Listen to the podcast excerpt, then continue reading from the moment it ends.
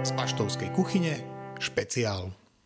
Vďaka Fondu na podporu kultúry národnostných menšín sme pre vás pripravili dva špeciálne podcasty. Súviseli s našim tohoročným programom, ktorý sme nazvali Multikultúrny Bardejov. Vďaka nemu ste si mohli vypočuť zaujímavé debaty, koncerty a divadlá, ktoré boli venované menšinám žijúcim v okolí Bardejova. Jednou takou sú Rusíni. Prvou akciou, ktorú sme na tému rusínskej menšiny pripravili, bola debata o spoločnosti a kultúre. Fero privítal na diskusii Lukáša Jonova, bašťáka a riaditeľa Múzea ľudovej kultúry v Bardejovských kúpeloch, Ferdinanda Hažlinského, fotografa a fanúšika bardejovskej histórie a Pala Hudáka, ktorý sa venuje židovskej histórii Bardejova. Prečo je Bardejov multikultúrny? Aj toto sa rozoberalo počas debaty. Ja by som len toľko povedal, že to, ten multikulty v Bardejove, vôbec aj v historickom význame, najlepšie vysvetľuje samotný názov mesta. Zoberme si len akúkoľvek knihu. Nájdeme tam Bardejov, Bartfa, Bartfeld, Bardejov, Bardejov, Bardív, Bardejúv a tak ďalej. A stále je to to isté. To isté kráľovské slobodné mesto a to isté mesto, ktoré je zapísané na listine Svetového kultúrneho dedičstva práve pre tieto hodnoty toho spolunažívania a toho rozširovania, tých kultúr. A to, toto by malo byť ústredné posolstvo, na ktorom by sme mali budovať aj našu budúcnosť. Ku posolstvom sa dostaneme. Ja som sa spýtal, že čo ťa prvé napadne, ale dobre, to je v poriadku. Lukáš? V podstate to, čo tu zaznelo, je veľmi vystižné. Naozaj ten, ten multikulturalizmus, ako to spolunažívanie viacerých národov, etnik na, na malej ploche, ako, ako je Slovensko a nehorec o Bardejove, ktoré je naozaj malé mestečko, je naozaj zaujímavé a je, je, je dôkazom toho, že ak tie rôzne etnika, či už sa na to pozrieme z dlhodobého alebo z krátkodobého hľadiska, nájdu tú spoločnú cestu k spolupráci a k rozvoju, či už mesta alebo regiónu, tak dokáže to priniesť, dá sa povedať, že aj, aj, aj, aj zázraky v podstate, lebo naozaj ten Bardejov akokoľvek bol historicky významný, prišlo obdobie úpadku v podstate, ale napriek tomu dokázal aj skrze, skrze toho, že to bolo naozaj viacero či už náboženských alebo etnických skupín sa udržať a v podstate môžeme to povedať, že v dobrej kondícii, dobre, môžeme sa o tom baviť neskôr, je, je to dodnes v podstate. Takže ten multikulturalizmus je podstatný, vždy tu bol a vždy tu bude. Otázka je, ako sa k tomu postavíme my do budúcna a ako s touto témou budeme pracovať ďalej. Vlastne aký bol z vášho pohľadu Bardejov v minulosti, čo sa týka toho prelinania tých kultúr a, a fungovania? Asi, asi by to trebalo e, nejak rozdeliť na nejaké dva základné periódy, že mhm. nechajme ten stredovek a potom ideme do no, novoveku. Jednoducho celý ten stredovek e, muselo tú dvojsku nejakému spolunažívaniu. Je z jednoduchej, z tej pragmatickej skúsenosti. Ľudia chceli žiť, prežiť, miešali sa tu obchodné záujmy, náboženské záujmy. A tie náboženské záujmy, predsa aj to náboženstvo viera je súčasť kultúry. Hej, kultúra není len obraz, e, reč, písmo, neviem, spev, ale je, sú, je súčasťou je aj viera. A Bardeo musíme konštatovať, že bol multi a viac menej. A keď si uvedomíme ten historický stredovek, že to není len katolické, ale niekoľko storočí tu poznačil e, príchod ďalšieho náboženstva a to bolo evanielické. Nie len priamo v meste, ale aj v okolí. A ten príchod tých nových myšlienok isto priniesol aj svoj, svojím spôsobom pohyb, pohyb v kultúre, veď predsa výsledok príchodu evanielikov je aj knih by som povedal, knih tlačiarenstvo. Hej. Musíme aj to si uvedomiť, že ako historici zistujú, že či tu boli Slováci, či tu boli Nemci alebo Maďari. Jednoznačne podľa priezvisk. Bardejove, chvála Bohu, máme zachovaný obrovský a nádherný archív a v účtovných knihách, knihách sú zoznamy mien, kto koľko platil, povedzme, daň. A podľa týchto mien historici vlastne zistujú asi, kto bol Slovák, kto bol Nemec, kto bol Maďar. i keď veľa Slovákov si prepisovalo, že pokiaľ to bola Nemčina, do, nem, do nemeckého jazyka svoje priezvisko. Takže to je taký e, hrubý odhad. E, no a automaticky to chcel povedať vlastne k tej multikultúre, že ako náhle vlastne prišli tí Nemci do Bardejova na čele s Vavrincom, ktorý sa stal richtárom a mal veľké práva. Kráľ mu dal veľké práva bardejovské. Tým pádom vlastne sa mesto ponemčovalo. Keď sme takto pokračovali ďalej, prídeme až po e, obdobie, kedy už začalo vlastne po rakúsko-horské vyrovnanie 1869 a vtedy vlastne začalo silné pomaďarčovanie. V školách sa učili ešte v 16. storočí po latinsky, po nemecky, ale aj slovensky.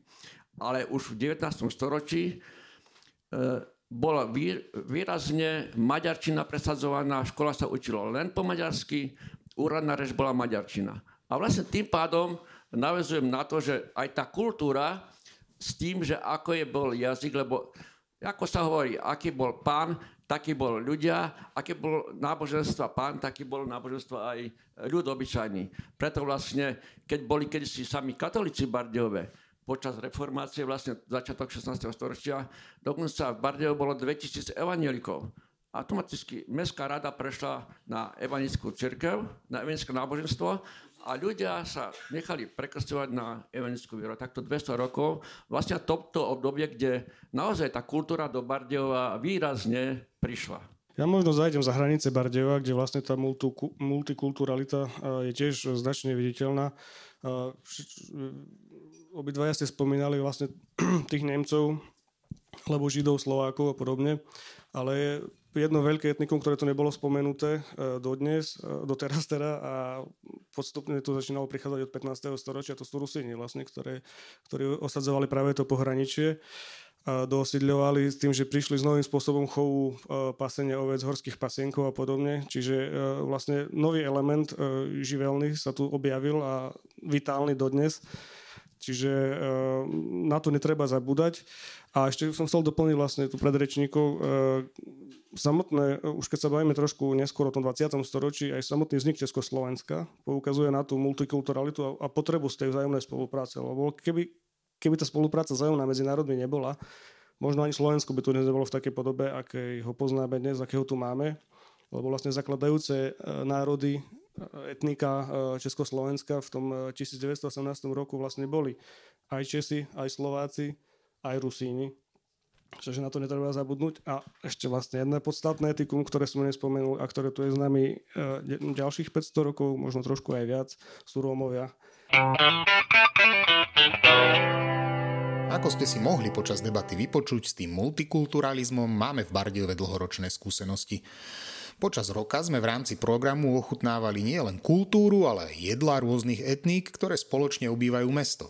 Veľmi zaujímavou bola ďalšia prednáška, v ktorej sa Martin Tokár zameral na Rusínov v dokumentárnom filme.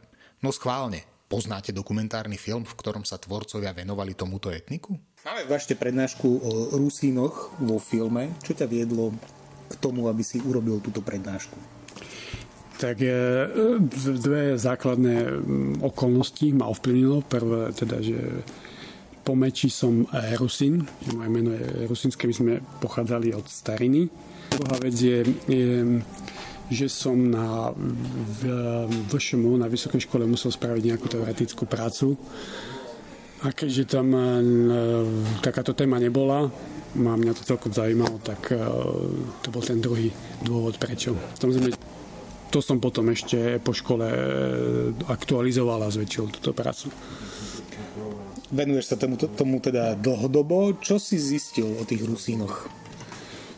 No, no uh, Rusínoch som zistil, že sú takí istí ako všetci ostatní. Ale um, čo, čo je zaujímavé, že ja som si, uh, lebo, lebo práca sa volá, že Rusini v dokumentárnom filme na Slovensku. Čiže akože musí si spraviť nejaké hranice, že, že teda čo bude skúmať a čo už je mimo tvojich hraníc. A čož e, samozrejme hneď prvý, prvých filmoch e, tie hranice som musel posúvať. Neviem, či najvýznamnejší, možno najznámejší je, a to všetci veľmi radí, teda Rusiny to používame, Andy Warhol, už tak sprofanované. A ja som túto prednášku prvýkrát e, prezentoval na Tajvane a som rozmýšľal, že teda ako, ako e, prezentovať Rusinov, ktorí teda nemali ani shine, než študenti. A tak prihal som si aj svoju polievočku, lebo tam musel som predstaviť teda Rusinov, ale musel som predstaviť ako seba, ako prednášajúceho, tak som použil takú, takú, takú srandu, že Andyho Varola sa pýtali novinári, že odkiaľ je, odkiaľ pochádza. A on odpovedal, že vzniká diel. Tak ja som si spravil takú mapku a som dal, že tu je Miková a teda Andyho Varholo nikde a ja som vzdušnou čerou 60 km bývam od nikde. Tá tvoja prednáška alebo ten tvoj výskum sa týka čoho všetkého? Že čo všetko si hľadal? No ja som tých filmov prezrel relatívne dosť, ale samozrejme, že niektoré sú takéto incitné, incitné dokumentiky, a, ktoré teda som nebral už potom v tej práci do úvahy, čiže a, je tam asi v tej, no zo 20 filmov asi som sa venoval v tej, tej práci, ktoré, ktoré som dal. A vlastne som ich rozdelil uh, do nejakých ako kapitol a, a podkapitol s tým, že vlastne je to ako keby nejaký prierez kultúrou Československa, Slovenska, Československa, potom slovenský štát tam vlastne neboli žiadne filmy o Rusinoch, ale potom ďalšieho Československa, socialistického Československa a po postsocialistického Československa a potom Slovenska. Takže sú to tak ako rozdelené na nejaké etapy, alebo aj ten prístup toho štátu a kinematografia, ktorý bol pod štátnou kontrolou, sa menil a tie filmy majú nejaké tendencie v týchto rámcoch. V ktorom období sa točilo najviac filmov s rusínskou tematikou? No najviac bolo po 89. Vlastne tam sa točilo najviac. To asi súviselo, súviselo aj s tým, že prišlo nejaké obrodenie. A... Inak to súvisí s obrodením, to je jedna vec. Jednak to súvisí aj, že tá dokumentaristika po 89. na Slovensku ako keby e, fungovala dobre a súvisí to aj s tým, že aj tá technológia je v súčasnej dobe dostupnejšia, takže točíte dokumenty jednoduchšie ako bolo niekedy. Samozrejme, keď to vlastnil štát, tak ako e, aj surovinu mal pod kontrolou, tak hoci kto si nemohol natočiť dokument. No, dnes si môže hoci kto natočiť dokument. Nemusí byť dobrý, ale natočiť si môže hoci kto. Keby si mal odporučiť e, nejaké filmy, ktoré by si ľudia mali pozrieť, ktoré by to boli? Ale tak to je ťažké, aby som odporučil všetko, ale samozrejme všetko si nemôžete pozrieť.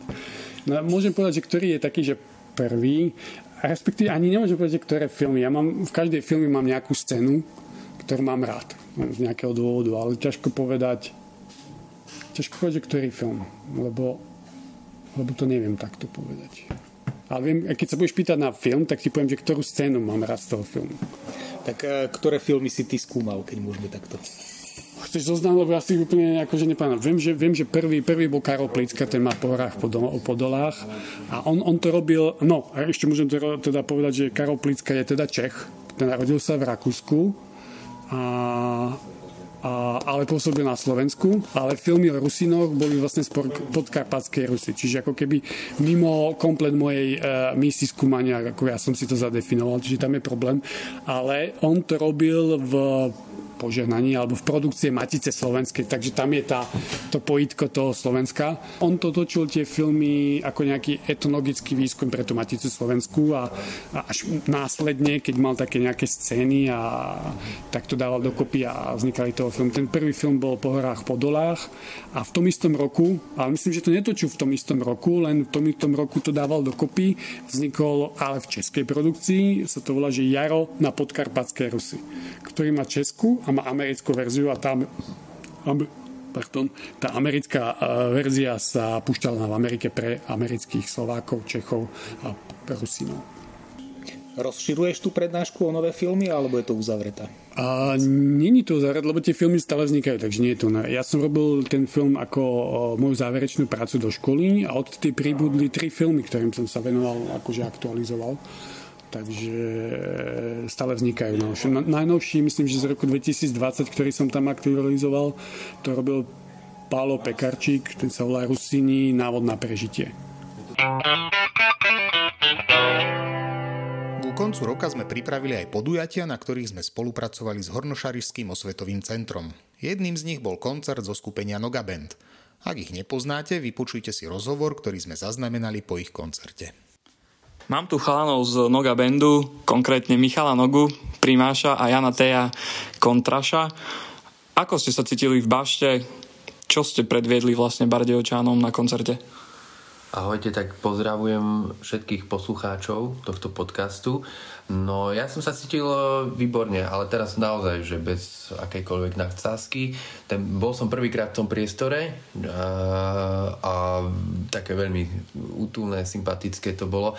A je to síce menší priestor, ale akože mne to naozaj neprekáža ani nevadí, lebo bolo tam dostatok ľudí a tým pádom atmosféra bola taká veľmi príjemná. Ja som sa akože, aj sa mi hralo dobre, takže že, chcem sa týmto ešte naozaj ešte raz poďakovať všetkým, ktorí prišli na koncert.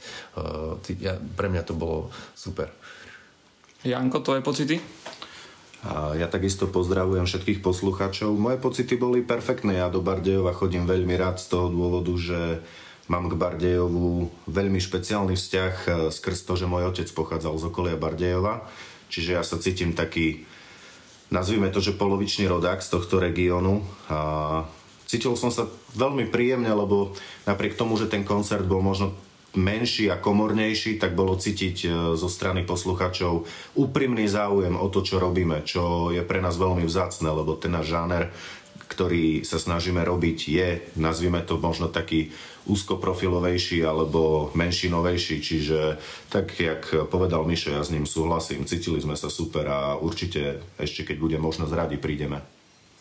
Poslucháči vás, vás možno nepoznajú a nevedia, že čo vlastne robíte, čomu sa venujete v rámci koncertov a v rámci toho hrania ľudovej hudby, tak Miško, skús nám niečo povedať o tom, že, že ako vlastne, čo odkazujete svojou hudbou. Ja, ja to skúsim po, povedať tak veľmi stručne, aj keď to je taká obšírna téma. Uh, my sa v podstate Zaujem, zaujímame o také tie staré herné štýly, ktoré tu kedysi boli, hlavne to teda v tom e, dedinskom prostredí a už, už v súčasnosti tu nie sú. Oni v podstate vymizli takmer úplne a máme ich zaznamenané vďaka rôznym výskumníkom, e, etnologom, etnomuzikologom už iba na rôznych audio alebo audio nahrávkach alebo v nejakých videách a tak. Uh, podobne. No, čiže my, my sa z veľkej časti snažíme tieto materiály a hlavne tieto štýly oživovať a, a priniesť ich naspäť medzi ľudí do folklórneho hnutia, aby, aby zažili nejakú uh, takú renesanciu. No a uh, robíme to možno takým spôsobom, alebo snažíme sa o to tak, aby, aby to nebola len nejaká obyčajná kopírka, tých nejakých náhrávok, ale aby jednoducho sme aj e, tie štýly pochopili, ten systém, štruktúru. My sme mali vlastne možnosť aj s Janom ešte zažiť aj niektorých posledných takých tých mohikánov, ako sa hovorí, e, ktorí, ktorí fakt zažili ten taký starý, starý svet a, a hrávali e, na, na takých tých dedinských zábavách. Čiže e, to bol akože ten bezprostredný kontakt s takýmito osobnosťami bol, e, ten sa nedá jednoducho vymeniť e, za, za alebo tie nahrávky sa nedajú vymeniť za takýto bezprostredný kontakt. Takže máme ako keby aj tento rozmer, ktorý nás veľmi obohatil, ale z väčšej časti vlastne naša práca spočíva v tom, že ako keby rekonštruujeme a herné štýly prostredníctvom tých rôznych náhrávok. Takže, neviem, Jano, doplň ma, keď... Ja si myslím, že Mišo to vystihol veľmi dobre. Ja by som len možno zabrdol jemne do takej e, filozofickejšej roviny, že je veľmi podstatné tie staré štýly zachrániť, aby, aby ostali živé medzi nami z toho dôvodu, že tí muzikanti hrali tak, jak hrali a odrážalo to každodenný život na dedine, to znamená život predkov našich. Hej. Čiže v tom sa nesie informácia, ktorá je spojená až niekde v nás. Hej, nejaká proste genetická pamäť je s tým spojená. Čiže to je veľmi podstatné uh, uchovať a zachrániť, lebo keď sa to zachráni, a my to pochopíme, tak my zistíme, že aká tam je prepojitosť, že vlastne my budeme počuť nejakú tradičnú hudbu, z nejakej obce a my zistíme, že v nás to rezonuje z nejakého dôvodu, že nám to je blízke, že nám to je vlastné. Hej, čiže preto je podstatné, aby to nezmizlo, aby aj nás sme sami seba o tento zážitok takejto podoby nepripravili. Ono to je e, vlastne tá identifikácia, tým pádom by mohla byť, to je, tá, to je tá krajšia predstava, že e, tá identifikácia by nebola len možno cez hokej, cez majstrovstva, ale aj prostredníctvom takýchto vecí treba. No a, a úplný paradox je to, že, že vlastne tento, táto hudba alebo hudobná tradícia v súčasnosti ožíva v mestskom prostredí a tam sa ako keby rozvíja a udržuje, alebo nánovo sa nejako revitalizuje. Eh, a v tom dedinskom prostredí možno to nie je až také eh, viditeľné, ale samozrejme aj, aj na to by sa našli určite viaceré výnimky.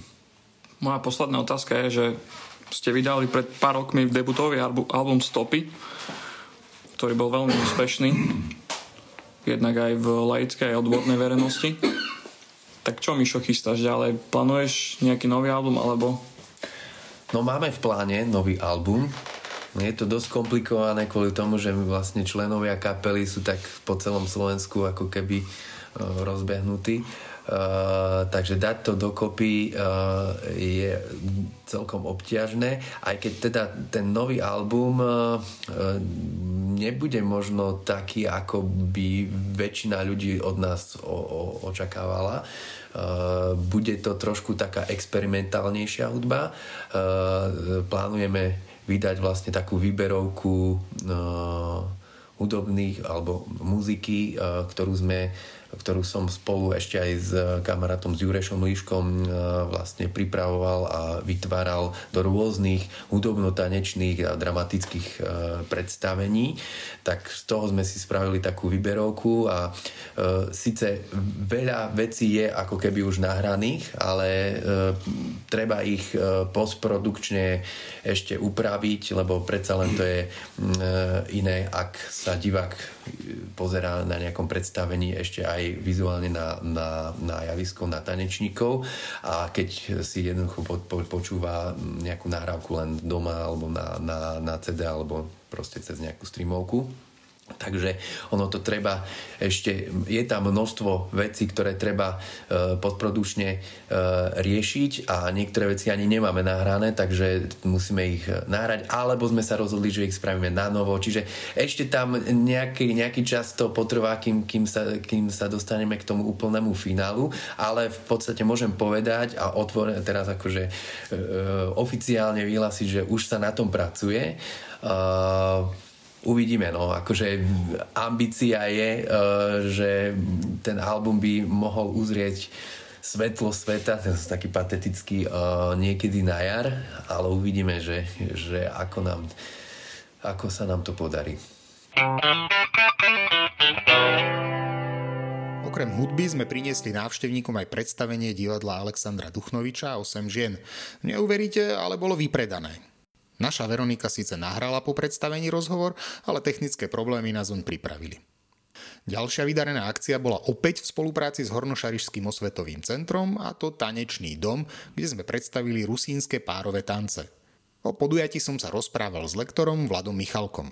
Pozdravujem všetkých poslucháčov. Ehm, my sme veľmi dobrí kamaráti s Marekom Sabolom, s z osvety a mm, akože učili sme teda na viacerých podujatiach spoločne, čiže sa poznáme veľmi dobre a oslovil ma, či by som teda mal záujem prísť do tohto priestoru. Ja som nadšený vždy, lebo hm, som bol jeden z ľudí, ktorý zakladal tanečné domy na Slovensku a obzvlášť takéto priestory mi veľmi lahodia, takže som sa potešil, no a dohodli sme si termín a je to za nami, takže fajn, teším sa z toho. Večer bol venovaný rusínskym párovým tancom. Skús trochu vysvetliť našim poslucháčom, že čo sú to vlastne za tance. No ako asi všetci vieme, tak Rusini sú národnostná menšina, žijúca e, prevažne v severovýchodnej časti Slovenska, odkiaľ máme zaznamenané aj tance a piesne z rôznych obcí. Najznamejšie sú asi Kijov, Jakubany, Šemetkovce, Šariské a Strabie. No a my sme tentokrát zašli do obce z ktorej sa tance ešte nevyučovali na tanečnom dome, rovné pri Svidníku, no a venovali sme sa párovým tancom, krutivým tancom už takého novšieho štýlu, takže to boli, medzi ktoré patria polky, valčiky, mazúrky a podobne, no a my sme sa venovali polkovým tancom, strofickým, takým zábavovým, veľmi vhodným pre ľudí, ktorí predtým vôbec netancovali, alebo aj tancovali, ak to sa zbaví, takže to je hlavnou myšlienkou ako keby tanečných domov. Na tieto workshopy už si teda spomínal, že môžu prísť teda aj ľudia, ktorí nikdy predtým netancovali. Je to určené širokej verejnosti, alebo je to nejakým spôsobom fokusované? No, uh, vlastne myšlienkou tanečných domov to hlavnou je vrátiť naspäť ľudový tanec speva hudbu obyčajným ľuďom, odkiaľ, kde to vzniklo, hej, lebo vlastne pôvodne to vzniklo v tom prírodzenom prostredí, ešte keď chodili ľudia v kroji, tak to oni vlastne žili a uh, sa to vytratilo, ostalo, to len v scenickej podobe. No a my sa prostredníctvom tanečných domov a obdobných podujatí snažíme vrátiť naspäť ten, uh, tú ľudovú tradíciu. Čiže áno, je to zamerané z môjho pohľadu primárne na lajkov, ale patrí to samozrejme všetkým a z obľubou chodia na tanečné domy aj e, súboristi, čiže členovia folklórnych súborov. Ale primárne sa zameriavame na lajkov, na ľudí, ktorí majú, my ich nazývame, že milovníci, to znamená, že nemusia byť teda folkloristi, nemusia byť, byť bývali členovia alebo členovia folklórnych súborov, ale ľudia, ktorí majú vzťah e, k ľudovej piesni a tancu, takže mm, sú, je to pre všetkých naozaj. Na workshope robila hudobný doprovod e, ľudová hudba, ľudová hudba Čerhovčan. Ako sa ti s nimi spolupracovalo? Tak ja už som párkrát s nimi spolupracoval. Je to mladá kapela, e, dosť pôsobí, akože sú plní načenia a, a robia to dobre. Čiže tá spolupráca bola veľmi dobrá. Aj v Bašte mimochodom je veľmi dobré, e, dobrá tá akustika. Nepotreboval som ani ja, ani oni ozvučenie, takže to pôsobilo veľmi prirodzene a znelo to ako si ja predstavujem, že to kedy mohlo znieť v tých priestoroch, kde prebiehali zábavy voľa kedy na deninách, takže tá spolupráca bola veľmi dobrá a mám z toho veľmi pekný zážitok. Verím tomu, že aj ľudia, ktorí navštívili tanečný dom. Aké sú tvoje plány do budúcna? Pripravuješ niečo ďalšie, nové? O, tak snažíme sa teda samozrejme rozbíjať tanečný domy na e, Slovensku, kade tade. Teraz najbližšie bude e, 30. to znamená teraz vo štvrtok vo Vranove nad Tropľou, kde som aj zamestnaný na osvete, Hornozemplínske osvetové stredisko. Tam budeme mať vlastne podujatie folklór v hlave e, s Ivankou Brilovou, Brilovou a ľudovou hudbou Rada Kertisa po folklór v hlave je vlastne taká talk show, či rozhovory s osobnosťami z folklórneho sveta. No a potom vlastne bude škola spevu a prípadne aj škola tanca. No a potom 13. decembra robíme tanečný dom e, v Košiciach, kde sa budeme venovať tancom z, zo Zemplína, z obce, ktorá sa volá Ostrov.